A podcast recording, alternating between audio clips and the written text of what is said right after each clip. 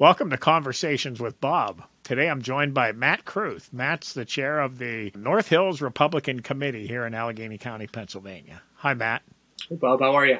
Right before we started recording, you mentioned that uh, you agreed mostly with what I said, but when I was talking about kind of negatively on people who use the term RINO, you wanted to be careful not to alienate people you know, particularly some of the folks in your your committee. But I, I think it's a valid point. Yeah, it's it's uh, what I said to you offline too was you know they are they're workhorses. Some of these, um, and I, I say older older guys or older committee members because in our committee that's what happens to be. Um, but they're they're out there knocking doors in our committee um, making phone calls, helping us address envelopes. They have a deep knowledge of you know the township and the borough that make up the the North Hills Republican Committee. Um, they're well connected. They know people, and um, you're exactly right all the way up. Everything that you said, I agreed with, and the only thing I was concerned about is I don't want to um, do to them what they kind of do to us with the RINO term, and and you know make them feel like they they're not welcome here um, because we have to find ways to get them all together. Um, in, in our committee, like I said, they're they're they're out there killing it, um, and I don't want to lose them at all. So we it's, it's a constant um, tug of war. Sometimes sometimes it's a seesaw, teeter totter, um, where you go back and forth with them. But we at the end of the day, we're Republicans. We have core principle values, and this is where I always end. Um, you know, do you do you believe in individual liberties? Do you believe mm-hmm. in lower taxes? You, you know, we have to get to the fundamentals, and then we can you know parse the finer details out later. I mean, I was sort of I was critical of people that had a purity test or thou shalt never take these positions or say these things, that sort of thing. And I, I certainly don't want to be an alternate, you know, purity test. So, like, if you say the word RINO, and it's really not about whether people say it, it's just, to me, it's what you do with that. So, you know, if there's a primary going on, you we get behind our candidate, you can call the other guy RINO, whatever you want. But when the primary's over and now we're into the general and you're a committee person, yeah. you know, the attitude should be, I guess I'm voting for a RINO. I guess you I know get on board. What am I yeah. to do? Yeah, and that's where I don't want to lose them, right? Because mm-hmm. I got to figure out, like, as a um, a chair of a committee, like, how do you engage all of these people, and how do you kind of coalesce behind one candidate, right? Um, if that's the issue, um, and and I think that you know, on the whole, there's a lot of work to be done, right? Because there are people that will just opt out on both sides, right? If, if you don't sure. have a you know conservative enough candidate, or if they feel like they don't have a moderate enough candidate, it's not going to win. People will just start bailing left and right. And we got to mm-hmm. find a way to get everyone to you know come together and say like we're backing this person regardless right. as our candidate. Yeah, it's not so much the words so much for me as the uh, it seems effort to destroy. You yeah. know, it's like, yeah, we can disagree and we can divide and we can challenge. Even maybe somebody takes, you know, is not happy with the results, so they walk away for that particular election. Even that's not uh, like okay, trying to recruit people to just create chaos in committees, which I've heard happens in some places, um, just disruptive, challenging everything. You know, because part of it to me is negativity seems to have a lot of energy behind it compared to positivity. I mean, if you want to bring a room negative, it, it happens in an instant almost. But go into a room of negative people and try to turn them positive. It's a lot it. more difficult. Right. And so I think it's about um, looking at and figuring out where we can make those inroads. And then even if it's like a certain policy issue or a certain issue um, that's a candidate or excuse me, a, a committee member has, sitting down and talking and figuring out where we can have you know um, agreement. I feel like what the Republicans in Congress did has been very good for Republicans. You know, the Durham yeah. probe and the whistleblower hearings, and there's apparently some closed door hearings going on, tax hearings investigating Hunter. So, you know, I think all this is good for the Republican Party. These were things that conservatives were very frustrated by that nothing was getting done until Republicans take charge. I kind of drew this visual for myself to help understand it. So, if you think in terms of like idealism, yeah. so values and principles and beliefs, that sort of thing on one side, and then pragmatism on the other, you know, getting something done. Uh, so, I'm a Christian. So, it's all values. It's you know truth, God's truth with a big T. So you don't compromise that yep. to try to get something done because then you're sort of saying I don't trust God, I'm going to do it my way, kind of a thing. If you apply that to conservatism, conservatism's an ideology. So right. you have a large component of that that's idealistic and but you know, in some respects, you want to recruit more people and get your message out. So there's a little more of a pragmatic piece of it. Then you say, okay, we're going to elect Republicans. You know, I mean, you want to make changes in government, so you want to elect Republicans. Now you've really opened up a big piece of that. So you can't stay ideologically pure necessarily in a state like Pennsylvania, in a county like Allegheny, where Democrats outnumber us, you can't always expect to have the perfect, pure candidate. You'll never win. You're, so it, you need to have other people vote in order for your guy to win, no matter how right you are on principle. Right. And we saw that with our in our committee um, with our school board elections here in North Hills. The same thing. Mm-hmm. We we kind of parse out all the data, and when um, and it didn't happen in a lot of other places, but um, you, we had candidates, Republican candidates, that had Democrats voting for them, um, a high percentage of them. And right, it's about, right. It's about a message, right? Um, and you're not going to, like you said, we, we live in a very blue, I, I want to say purple area, but I'm not even that confident anymore.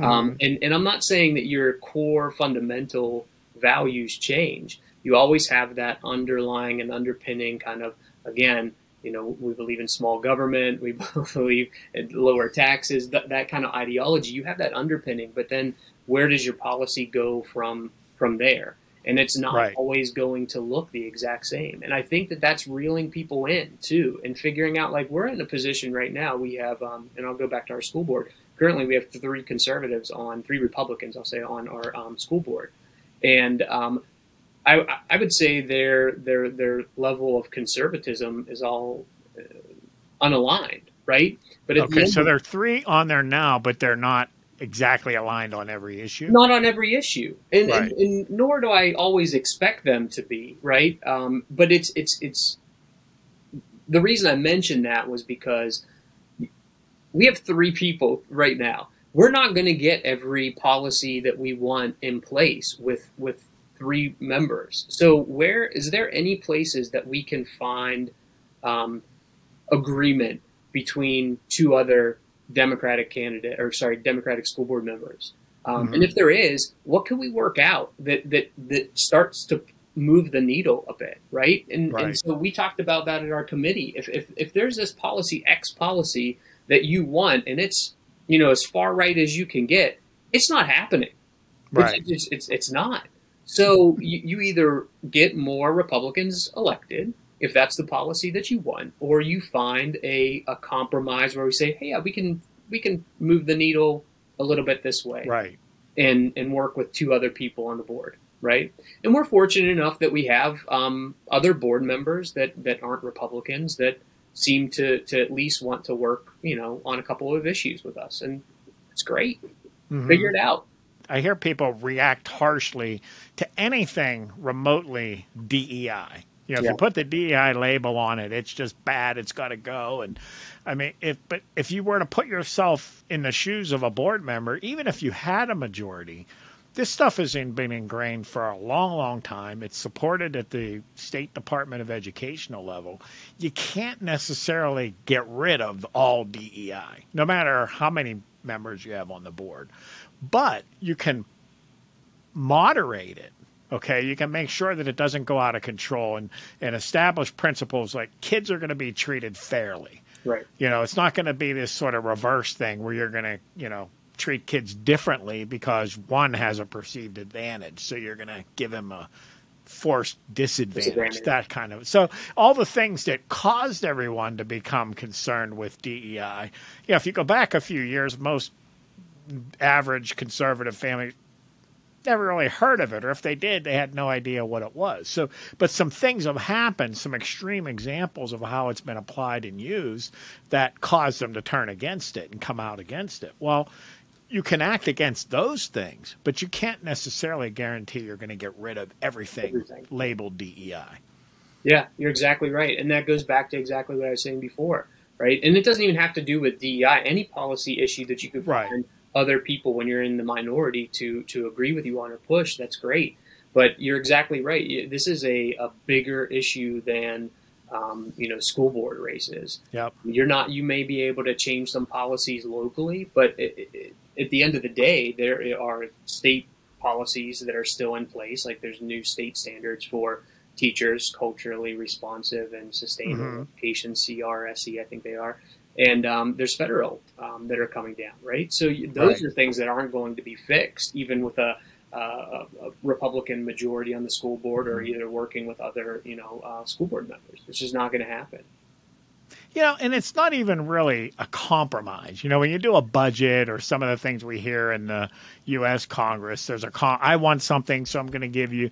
You know, sometimes it's just a matter of being able to articulate something in a way that they can't avoid it. So, you know, a lot of these far left things, they frame it in feel good language. Yeah. You know, so a, a uh, even a minority of conservatives on a school board can exert influence by how they present the issue. right. You know, say, I'm not against DEI. You know, I'm not against helping disadvantaged people, but I'm, I'm also not against penalizing some kid for something that's not his fault whatsoever, that kind of thing. So fairness. We want to keep politics out. You know, I'm not against, you know, you have a gay or whatever, a, a rainbow flag in this teacher's room, you know, that teacher can do what they want, but do we really want politics in the school? You know, what if what if some other teacher wanted to bring some other type of politics that you might not like? Right. Well, you know? in any, I mean, just any thing on that that range of things, right? Mm-hmm. Um, so we're either going to be accepting of everything, and at some districts they've gotten it right. There's that news out about the um, Satanist club. Um, ah, right right? So we're either going to support everything under the sun, or you know, kind of bring the, the, the things back to just educating kids and not so much activism. Um, you know, you know what's funny about the Satanists? Anytime I hear the Satanist interviewed, they go, "Well, we don't really believe in Satan. We're just poking the finger in the eye of the Christians. We're yeah. just mocking Christians." So then you want to bring that. So you're telling me you want to bring a club to the school whose whole identity is about being anti some other somebody group. else, right? I mean, if that's what it is, because I, I haven't followed it as much, but I've you know. That's usually what they say. But yeah. Oh, these people that we're not really, we don't really worship we Satan. We're just all about personal choice and freedom. And, you know, we just use that kind of to mock Christians. So, okay, so now you're going to allow a club in the school whose whole background, whose whole existence is about mocking another group. Just, right. Just to hate another group, mock another group. or Where's your DEI in that? yeah, right, exactly back to that negative positive thing. So I was really excited about what the Republicans in Congress had done, led by McCarthy. Again, with the the the, the whistleblower hearing and the Durham probe, and the way the press brought it out, and they're now treating it seriously, like we have serious problems in the FBI. I think that's just been huge. Well, now, you know, he reached a compromise with Biden on the debt ceiling. Yeah so now there's a lot of negative energy to say, oh, well, you know, he's a RINO and he's terrible and he's so you know all that positivity. It, it if people buy into the debt ceiling negativity, that's a lot of energy, and it's really hard to convince people that well, maybe you look at some of the good stuff. No, no. it's a ton of negative energy, and you're right. It's pervasive. I mean, it's so much harder to swing the needle the other way. It's so easy yeah. to swing it from positive to negative. Um, and it take it's going to take an awful lot to swing you know the needle back the, the opposite way. And that's the frustrating part too. Yeah. And i don't know it doesn't seem you know i'm not in the inner workings obviously on the democratic side um, especially nationally obviously but even locally. And i don't know if it if it works that way you know in their committees. I see it. I see the the, the progressives and kind of more moderates um, that fracture and that division. But boy they just seem to get behind whoever wins. Um, they do. they just You know, vote if, blue no matter who, right? I mean, do you remember the early days of the squad? Yeah, it seemed like every week they were in the front of ca- in front of the cameras calling out the Democrats. Yep, yep. One day that just disappeared. It just stopped. right? Yeah, Schumer and Pelosi got around them, and you know they got them to toe the line. So yeah. they may do it now behind closed doors, but the only time you hear AOC criticize anyone, it's a Republican. It's a Republican. Yeah, it's it, and they it, again it, they have a um, a working that maybe we're missing, and we have to yeah. figure that out um, because the um, the internal division that becomes external, where other people can see it and other people mm-hmm. notice, isn't doing us any favors. That's for sure. And I mean, sometimes things are negative. I'm not saying to pretend bad things aren't happening, but if you are a committee person, so you've committed to this cause, and you know, just I would suggest just think through if you're talking about something, you're complaining about something, what's the actionable thing here? You know, what are you trying to accomplish with this position that you have? This, you know, I mean, it's real easy to just come together and gripe. But if you say, okay, what what are we what are we really trying to accomplish is is the things that I'm saying within the committee, the things that I'm doing, am I helping anything? I mean, what's the end game here? what is the end game? And sometimes I don't think that they they know. You know, when I when I started going to our committee meetings, um, I, I, guess maybe three years ago now, um, it was a few people in a room, and it wasn't. It was a lot of. It was a lot of griping. And I think there was a lot to gripe about. I mean, all of their points were valid, right? Yeah. I mean, you, you sit into a meeting and you're like, I agree with that. I agree with that. That's terrible. you know, right, right. I can sit there and agree with every single thing that they, they said. But at the end of the day, much like you said in your last um, conversation, you, you, you can't just come together every so often and gripe about things if you're not willing to put boots on the ground and come up with a, a plan and actually right. have some kind of actionable steps, um, you, are going to be a failing committee. And, um, you know, and that, that's not, I don't think anyone wants that. I certainly don't want that of our committee. And um, it's, I think that we still have work to do. And I listened to your last conversation and I said, you know, we've gone from griping to actionable um, discussion and, and mobilization. But I think we're still missing out in our committee even on um, actionable next steps. Like mm. by this X time, let's have X done and and right. back together and, and see it through. Um, we're very close, but I still think we have definitely have work to do in that in that regard. And, and again, it's it, you're not going to be a, a, functioning committee, a winning functioning committee, unless you're you're devoted to that. And I think it comes down to our people have to ask themselves that question when they get involved in a committee. Am I mm-hmm. willing to do that? I dealt with this a lot in my job. So I was typically responsible for the technical teams, whether they're design engineering or production and support. And so I would get in a group, and especially with the engineers. I mean, these are highly educated, creative people, right? So you bring them together in a room, and I, it doesn't matter what you meet, why somebody has something to complain about. Yeah. So there's typically this is impossible to do. This guy did this, and you know we keep changing the specs, and we can, and you know it's like the energy in the room is because I'm the senior guy. They're giving me all the problems to solve, and what I would usually do, I I hear everyone out, and then I would throw it back and I would say, okay, now what can we do about this? I hear you on this issue. You know, we're the technical folks here, right? I mean, we know what our role is. We're not going to go to accounting and ask them to design a product, you know, their, their role is something different. So this is what our role is. Uh, how do we deal with this? How do we, you know, how do we accomplish what we got to accomplish in spite of certain problems? How do we solve other problems? I would just try to throw it back to them and it was really mainly to flip that around to be so that they don't feel like everything's impossible to get them to start thinking okay what can i do? What can i do to make a difference? And i would always tell if if if we have a legitimate change that we want to make in the organization and it's going to help us then i'll do everything i can to make that change happen. But we got to kind of take ownership for what our role is and, and you know, how do we how do we accomplish that in spite of problems around us?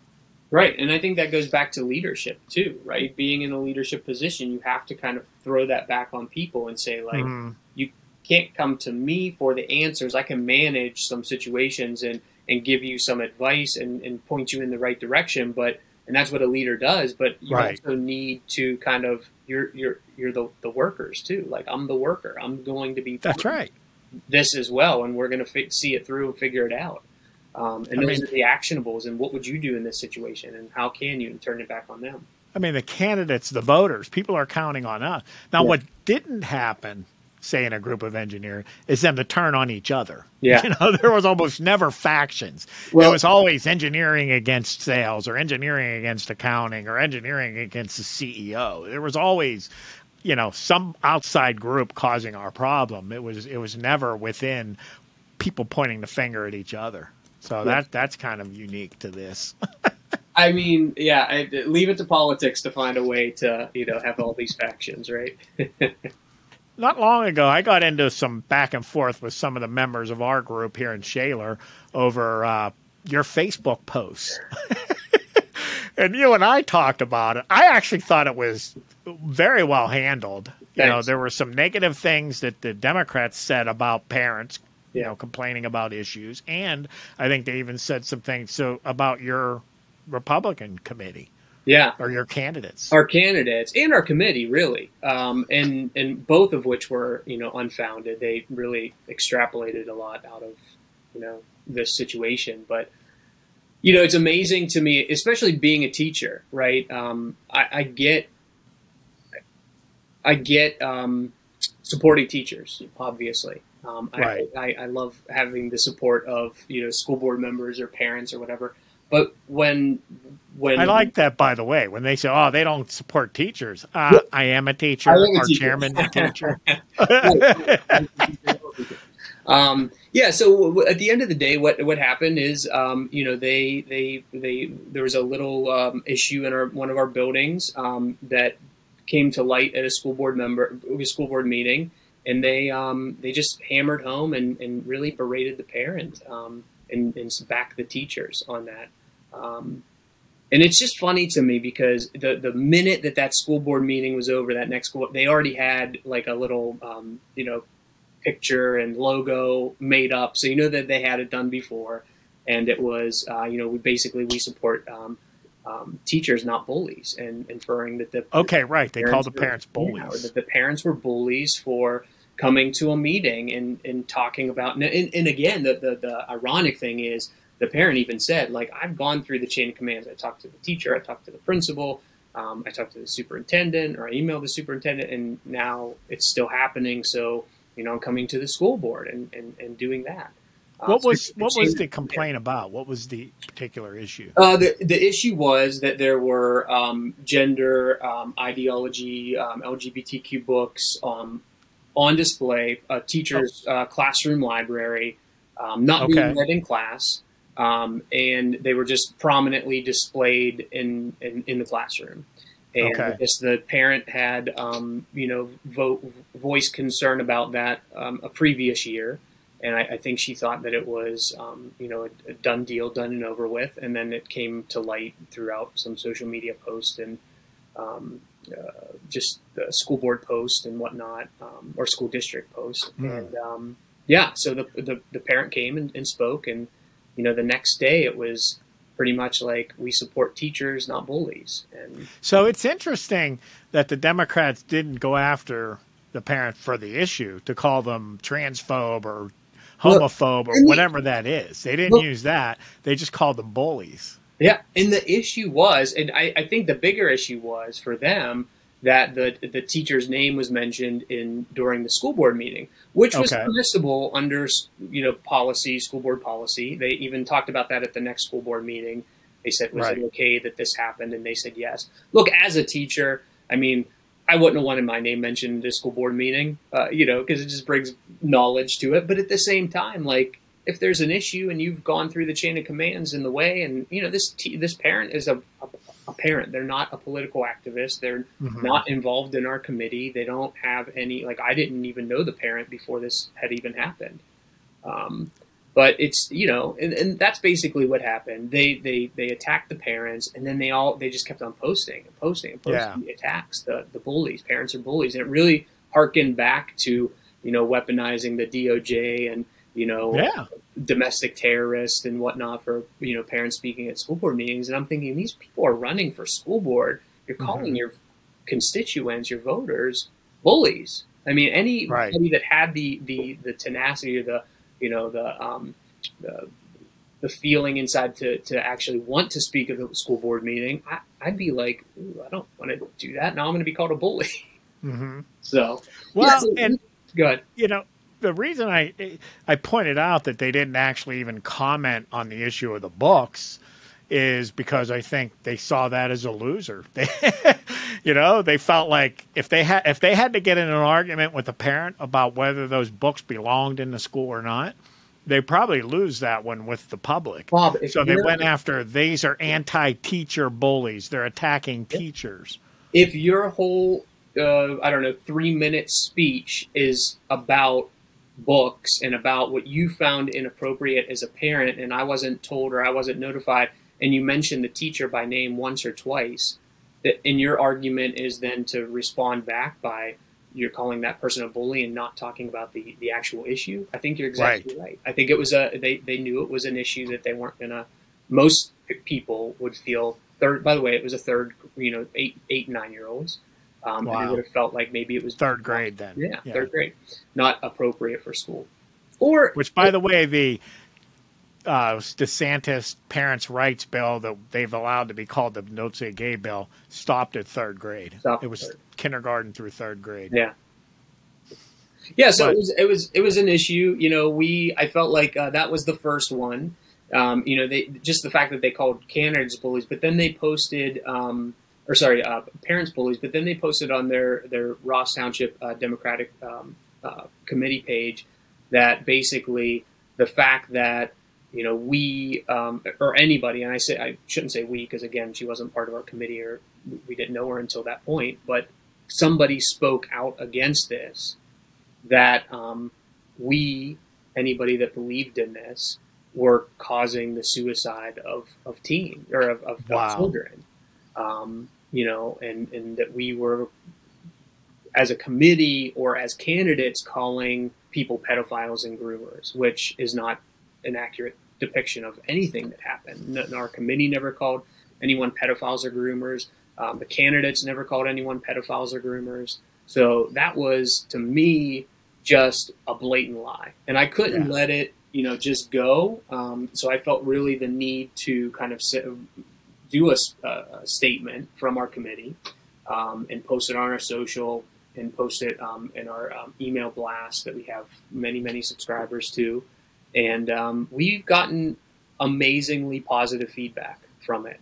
Uh, and the- the funny thing is, I think, and, and I think this is part of the tactic. I think that people are a lot are, are afraid to be vocal about this issue. Some people are afraid to be vocal about this issue Right. because they're afraid of exactly what happened to our candidates and our committee. And I just I had to put my foot down and say, you're not going to do this. You're not going to do it to our can- committee. You're not going to do it to our candidates. You're not going to do it to anybody that thinks it's inappropriate Hmm. um, because that's their p- opinion, and they're they're they're they're allowed to have that opinion. Right. So I think Now- it's just a scare tactic. Was your instinct immediately to respond to this on social 100%. media, or Yeah. you Yeah. wanted to do it? Oh yeah, one hundred percent. Nobody even. Okay. I saw it. It popped up on my my my uh, feed. Um, I, I saw it immediately. I I don't even think I waited. I waited till my lunch actually. Okay. Um, and I I typed it up. I sent it to two people and said, just give this a read. Um, one of whom knew what it was about. The other one immediately called me and said, "What the heck had just happened?" and I said, "Here's the backstory." So, and I think that's the the other thing, right, Bob? That a lot of people don't know the backstory, so it's it's it's important to give people an understanding of what happened and then why you're responding and then your Right. response to it, and that's hard to do in a succinct way. Um, Oh, that- sure. yeah, that people are going to actually read. But I'll tell you, it the the response was resounding. I mean, we've gotten hundreds of emails, people joining our, our email list left and right. Um, agreeing with us and saying like it's it's just gone too far. It's just Mhm. too much. So It it was actually a gift, I think, to you guys because if you look at what they did, they took the national narrative, the smear against you know these extremist Republicans, and they made those accusations against your candidates, and your candidates never said any Didn't of these things. Your candidates gave them no reason to make those accounts, so they kind of revealed themselves, if you will, as the ones that are biased and you know slanderous against your candidates. I don't think that the national um, headlines worked locally for them, and I think that they thought that it was going to. I think that they Right. thought immediately that like, oh, this is gonna this is gonna catch, it's gonna resonate, and uh, it didn't. And I think you're right. I think it was a gift. I think many people saw, and it happened right before the election. I think many people saw it for exactly what it was. Um, and I think, and going back to the, you know, we had had that conversation before. A lot of our candidates, um, when you counted vote totals for the Democratic and Republican side, our candidates outperformed um, their candidates and, and some of their candidates. See- that didn't happen in any other local election. And I'm a, I was a political science major. The the minute those election results, even if they're um, unofficial, I'm in there. I'm doing the exact same thing. You know, looking at all the data. There are no other local races in comparable districts um, in the north that um, did what we did, where there were when you vote to, uh, totaled all the votes that Republicans w- beat uh, Democrats, or vice versa, Democrats beat. It was all Democrats and then all Republicans, or all Republicans and then all Democrats. So So see on my end, when I saw the post, you know, Shaler committee needs to call out people. Yeah.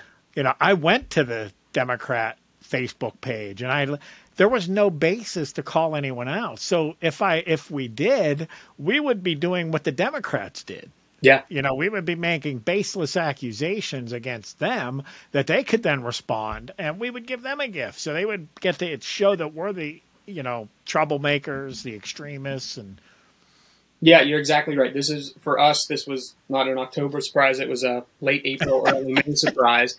But um, the, you can't you can't dig and find right. You can't start start doing exactly what you, you can't say. We're going to call them out. We're going to do this. We're going to do Yeah. that. Unless you have actually something. It can't be a Yeah. burger, right? It has to I mean- be something. in, in a in a way, the stuff that we hear going on nationally, it's it's almost like theoretical, right? There's Eh, eh, you know something happened in California, something happened in Minnesota, and there's these incidents, but there are literally millions of teachers and you know I don't know tens of thousands of schools. To the average voter, people not paying attention to all this stuff, you can't just take that and then apply it to every Democrat locally. Nope. You know, it doesn't work and it makes you No. look foolish and like you were smart to say like hey we can't do this because it doesn't exist and if we do we're gonna look like the fools right it's gonna backfire on us there's nothing to call Right. out so what are we calling out um, yeah absolutely and like i said and that's why i started by saying there are pockets And we don't even have candidates. We Right. well, we have we have one guy running for reelection, but he's a long time, you know, moderate guy. So you know, it's not necessarily going to help him. yeah But you know, we could go in and complain about all these problems if you want and attack these people. But then we're not even offering candidates to. you have to have a problem. viable solution too. So that was like a twofold problem for you, right? There's, Yeah. there's nothing to call out, and you don't have any candidates that would even push. I shouldn't, say push a different narrative, but be, you know, say the opposite to say like, hey, this Right. isn't, you know, this is happening, or this, you know, it is here, whatever. Um, What Yeah. what platform are your school board candidates running? Now, are you going to have like a committee sort of common platform or will they all be individual, do their own thing? And what kind of things will that be? Yeah. So we ran um, we ran all candidates, all five candidates ran individual races for the primary, and we thought that that was um, for the candidates that we were running. Some of them were experienced, some of them were not. Some of them were just you know new parents that just contacted us and said, "How do I run for school board?" Um, and that that happened. Um, so we ran all of those candidates ran individually, and I, it, Right. it worked for them. You know, in the um, in the in the the primary. Um, our candidates were clear cut winners on the Republican side, and they knew who they were voting for. Is what it comes down to. So how we run in um, in November, now that all five of our candidates make it onto the ballot, is probably going to be the conversation that we have um, within the next week or two. I told the candidates uh, as the chair, I was like, you have two weeks to get your signs and you know wrap everything up, and then now is campaign finance for them um, that's due uh, ends on Monday. And I said, as soon as we're done with campaign finance, we have you know our, our next steps in our meeting. Um, mm-hmm. Um, so it, I, I think we'll we'll we'll have a clear um, idea. It's it's hard, you know. I, I always think you know I've ran two races and they they're just it's a state representative race and a commissioner's race, and it's just you, right? I'm responsible for everything I say. I'm responsible for everything I put out. I'm responsible for everything I do. Um, mm-hmm. when you run as a slate, what you say affects four other candidates, right? right. And what you do and what you put out affects other people. Um, and I think that we we not just we as North Hills Committee, all committees have to be careful of that and know the candidates that they're running. Um, talk to them, interview them, prep them, prepare them, and and if you don't, I think it's going to be really hard to run as a slate. Luckily, we have great candidates. I think um, just my two experiences running for election have um, prepared me well to um, assist the mm-hmm. candidate. Mm-hmm. So, I mean, that's my um, my goal for, for November. You know, the negative campaigning is so powerful. It almost seems to me it's better not to run a slate because, you know, one person, one name on the slate, something really bad comes out, or they say or do something really bad, it drags everybody else down. Yeah. Where if they're separate, yeah, you know, and it's everybody's level of comfort um, comfortability is is is their their level, right? Like so, people are like there. We have candidates that they all they want to do is talk to people, campaign, post on social media, go to events. Um, we have other candidates that they have a very clear vision and mission, but they're not um, posting as much on social media, right? They're like, I'd rather talk to people at events or knock on doors. So I think it all it it it, it different. It, it, there's a difference, and I think that if you could pick on strengths of certain people and say like, hey, these are the social media people, these are the people that are at events, these are the people that love knocking on doors and having one to one conversations mm-hmm. with people, and you're a slate.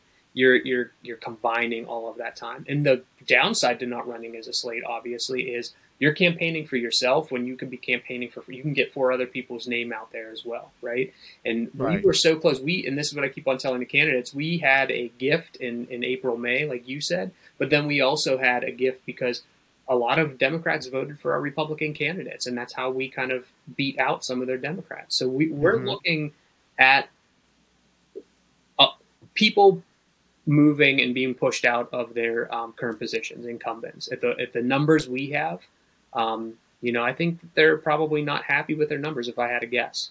Mm-hmm. So, are all five of your candidates um, cross filed? They were cross filed for the primary, and all five of ours just run, run one on the Republican ticket, and then okay. all five of the Democrat. Well, there were six Democrats, and five of the six Democrats won on the uh, Democratic ticket only. So they'll be just okay. Republicans running as Republicans and Democrats running as Democrats. Which I think is better for the voters. I yeah. mean, it's tough. There's, I mean, there are upsides and downsides to it. Um, you know, it, it, it's tough, and it's it, we know now how political things have gotten, right, in yeah. school boards and whatnot. I mean, it's nice to think that they're not. Um, same with judges, but I mean, I guess that was inevitable because both sides, you guys had a lot of candidates, so it was most likely you were going to end up with Republicans winning and Democrats winning. Yeah, I mean, there's always hope, right, that you're going to like knock somebody else off the ballot, um, off right. their ballot. Um, but then there's also fear that one of them is going to knock one of ours off the ballot. But there is a clear divide. I mean, you could see, yeah. you knew who they were voting for. Um, but when you, you know, yeah. So, what do you? What's your thoughts? You know, on a on a winning platform for one of your schools? Is it the person, their qualifications? You know, I'm the best man for the job, kind of thing, or are there issues, financial issues, social issues? I mean, gosh, I think that a winning I think a winning message is your um, focus on academics, um, excelling, your responsibility to the taxpayer, because I, I fully believe that there are a vast majority of people with some of the social issues that are out there that uh, have a just say like I don't care what how you raise your children. I don't care what you do on your own time. I don't care about that, but just don't talk to my children about it, right? I believe that there are a ton of people that fall into that category. And then I also know that there are a ton of people that want taxpayer responsibility because mm-hmm. they're not having they don't have any kids in the school. Their kids are they either have no kids, they uh, they're they're senior citizens, right? But they're paying school district taxes, so they don't want a new four million dollar baseball field, which is the next thing that the Democrats in Ross Township or, or North Hill School District are going to be asking for. Um, you know, I don't want a four million dollar ball ball stadium, right? That's that that makes my taxes go up. Um, so I think that that is, you know, you can point to Shaler. tonight, tonight they're voting on a tax increase, which I almost guarantee you it'll pass. Yeah, I, I wouldn't say they're all, uh, you know, not everybody's going to vote for it, but um, I learned some things I didn't know. The the I forget the act, but there's an act in Pennsylvania. Uh, rel- it's related to the casino revenues. Oh, right, right, right and basically they have a metric that they say how much authority a school board has or how much the school board can raise taxes. Okay, and each year that is updated. So this year it's about 5%. So that means the school board alone can vote with their own authority to raise property taxes 5%, yeah. which is on the slate for for they're they're going to vote on it tonight. But if you look at the budget, back two years ago, they had about $9 million in the reserve fund. They used almost half of it last year, and they're going to consume the next half this year. So if you run the numbers, just rough numbers, they need about a 15% increase in property taxes to cover the shortfall. And from what we're seeing, there haven't been any severe, you know, serious efforts made to reduce costs. So we're in Shaler looking at probably a five percent increase thereabouts for the next three years. And that's and that's what I'm saying. At what point do you say, let's look at our but because there are again, as a teacher, I know your your healthcare costs are going up, your pension costs are going up. There's very little that school boards can do about that right. because that's a state issue, right? But there are millions of things that you can look at within your own budget to say, do we need to spend to this extent? Do we need this? Do we need that? Do we need the next thing? Right? So this, and, and, and I don't know how it works in, in, in Shaler, what your board's like, but um, we're in the middle of a renovation project, a sorely needed renovation project for one of our elementary schools. Um, it's $37 million that they have a bond for. Um, and then you would think that that would kind of be enough at this point to, to, to do. And now it's like, let's push the envelope a little bit. We have, you know, we can turf a field, or that's what it started out with. We just want to turf this field. And then their mm-hmm. last presentation was um, bathrooms, concession stands, bleachers, uh, fencing, lighting, um, turf. Like it just kept on going and uh, repositioning the field. I'm like, wow, this is this is a lot, right? At what point do we not even cut spend? Because I keep on saying right. this is what I said to our candidates, going back to your original questions of messaging. There are anybody can spend money, anybody can spend it. Few people can save money, and even fewer people could slash spending, right? And that you need to find those people that could either save money or right. cut spending. And I, at some point, you've got to get there because I I could find any person that could spend any other anybody else's money off the street. I could pull anybody off the street and say, "Sit here, spend these taxpayers' money," and anybody would do it, and they wouldn't have a problem mm-hmm. doing it. So that's the winning message, I think. Um, getting back to the original question, and um, but I think it goes back to experience. You need all types. You need people that have kids out of school, candidates that have kids out of schools. We have um, small business owners.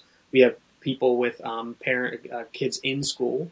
Um, you need all types, young, old, male, women, uh, male, men, female, um, all types of candidates, because that's mm-hmm. when you kind of get the, the good diversity of thought that you actually want. like, right, right. You're not beholden to like, I have a kid in school. Every nine school board members have a kid in school, and we have a axe to grind with this, or we want this, you know, project. Right. You need somebody good that point. doesn't have a kid in school and say like, hey, we do we need that? Do we need all of that? Can we right contain this?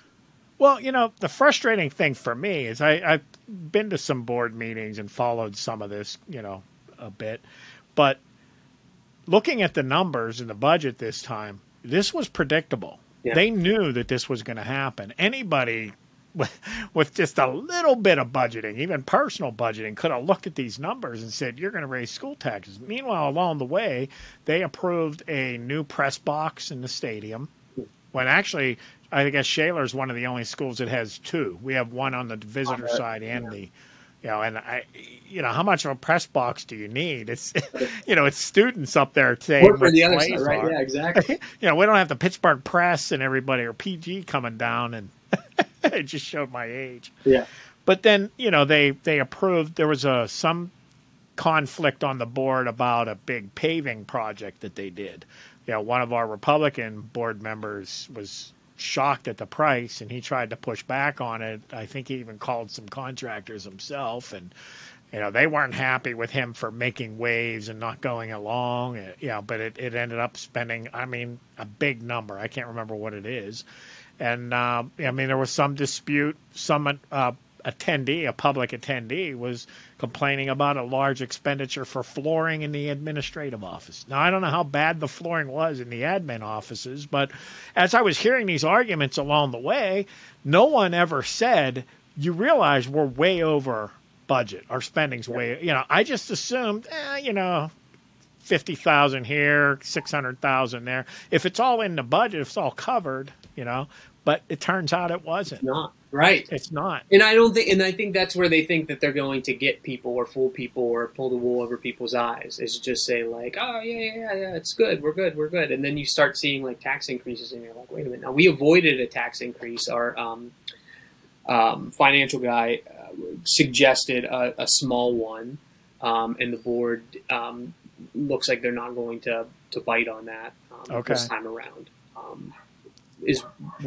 Kind of conventional wisdom is. But we'll see whether that happens. Um, okay. it makes it a difference because there's an election year and because there are candidates running against the, the incumbents, right? And they have uh, right. incumbents up a lot more than we do. We only have one.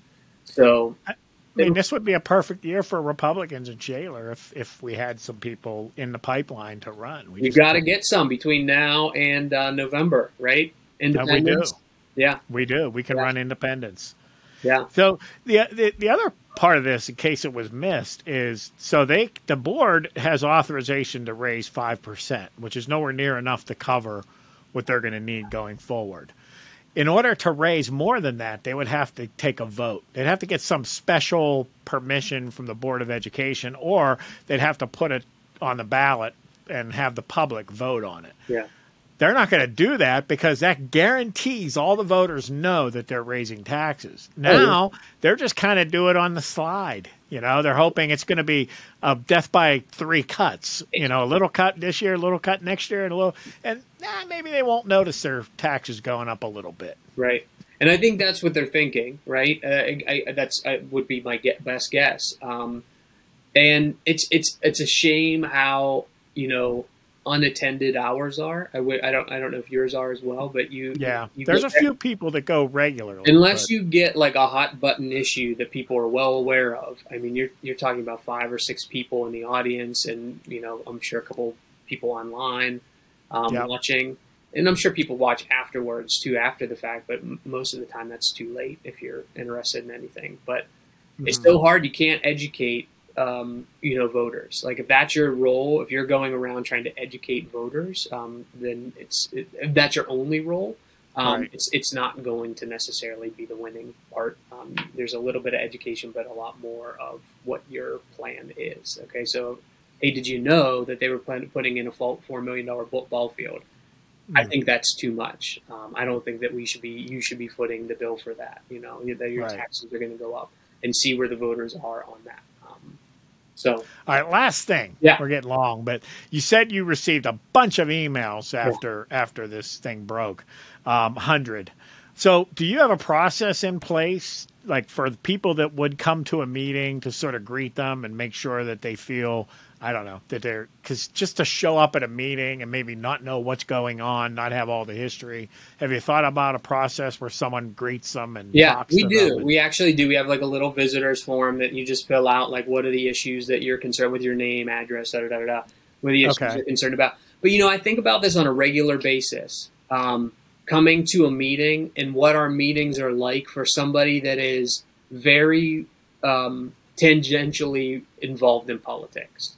And I think that sometimes they're very scary for people or it puts people off.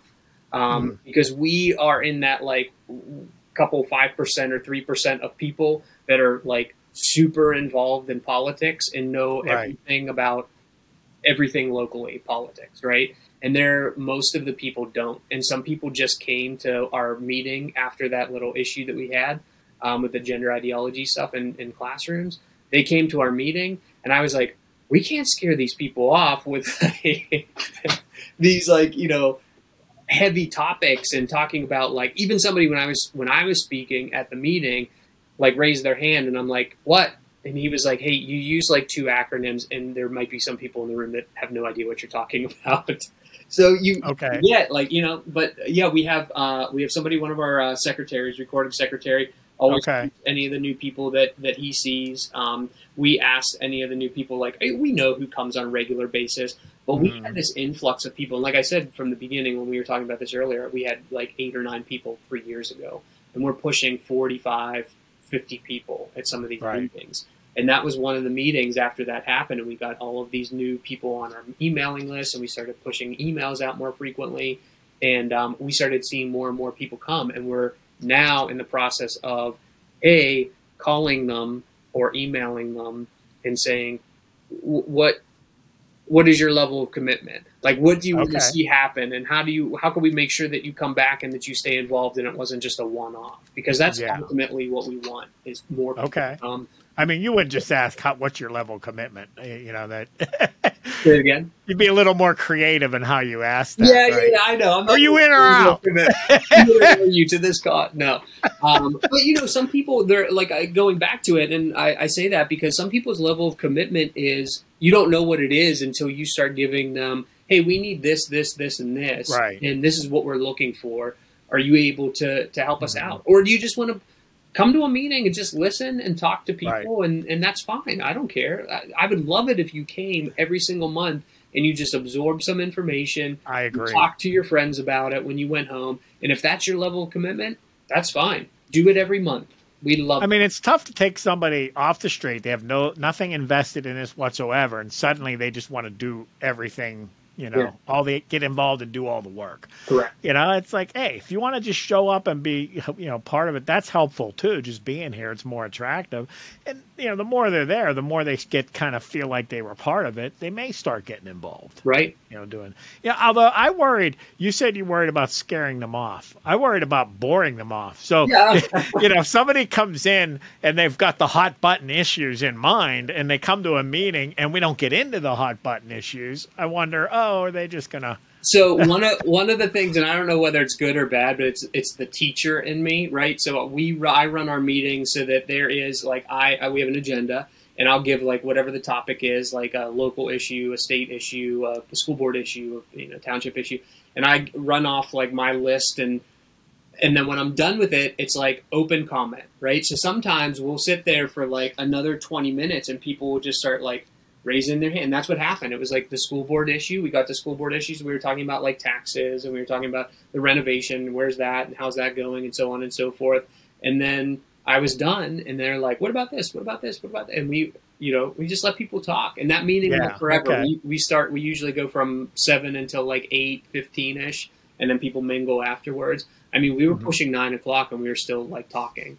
And people okay. loved it. And I told them, I stopped it, and I was like, hey, if you have somewhere to go, if you have kids, like if you need to get out of here, go. No one's going to be offended. But like, right. if you want to stick around and talk, like this is the this is where we're doing it. Okay, yeah. So the free form stuff at the end, cool. Right. Yeah. So it's great, and I love getting people involved and seeing people involved. And we have hardcore people that that's what they love to do, and we gotta we gotta work on their what they love, their strengths. Um, we have people that that's all they do is go out and they just talk to people. I'm not as good at that, believe it or not. Um, okay. Like convincing people to come. I am the person that like once they're there, I will hound you until like whatever you want. Like you do that. You're interested in this. Yep. Here, here's the next list of things you can do. You want to do that? We want to talk about right. this. Call me. I'll meet you. Get coffee. We'll do whatever. We have like three people that like they'll just like start calling people. Hey, you haven't come to a meeting for a while. Yeah, I haven't seen you. Hey, we're best friends. You you are you're a Republican. Come to our meeting. Do this. I don't do that as much, But um, Yeah. once they're there, I'm the I'm the hound. Hey, I really appreciate it. It's been like an hour. We've been. Yeah. I didn't. like I didn't plan on it being this long, but it's No, yeah, I appreciate it, and thank All you. right, well- I, I miss Sherry. Um, I, I love her insight on on this. So next time, um, make sure she's here as well. I mean, you're We'll not do that. you're not bad or anything. I'm not complaining. We're doing, but you know, I've been doing mixing it in. Her and I went on for about an hour and twenty minutes earlier this morning, so I've got a lot of editing to do. Oh gosh. Yeah. All right, Bob. Thanks a lot. Appreciate it.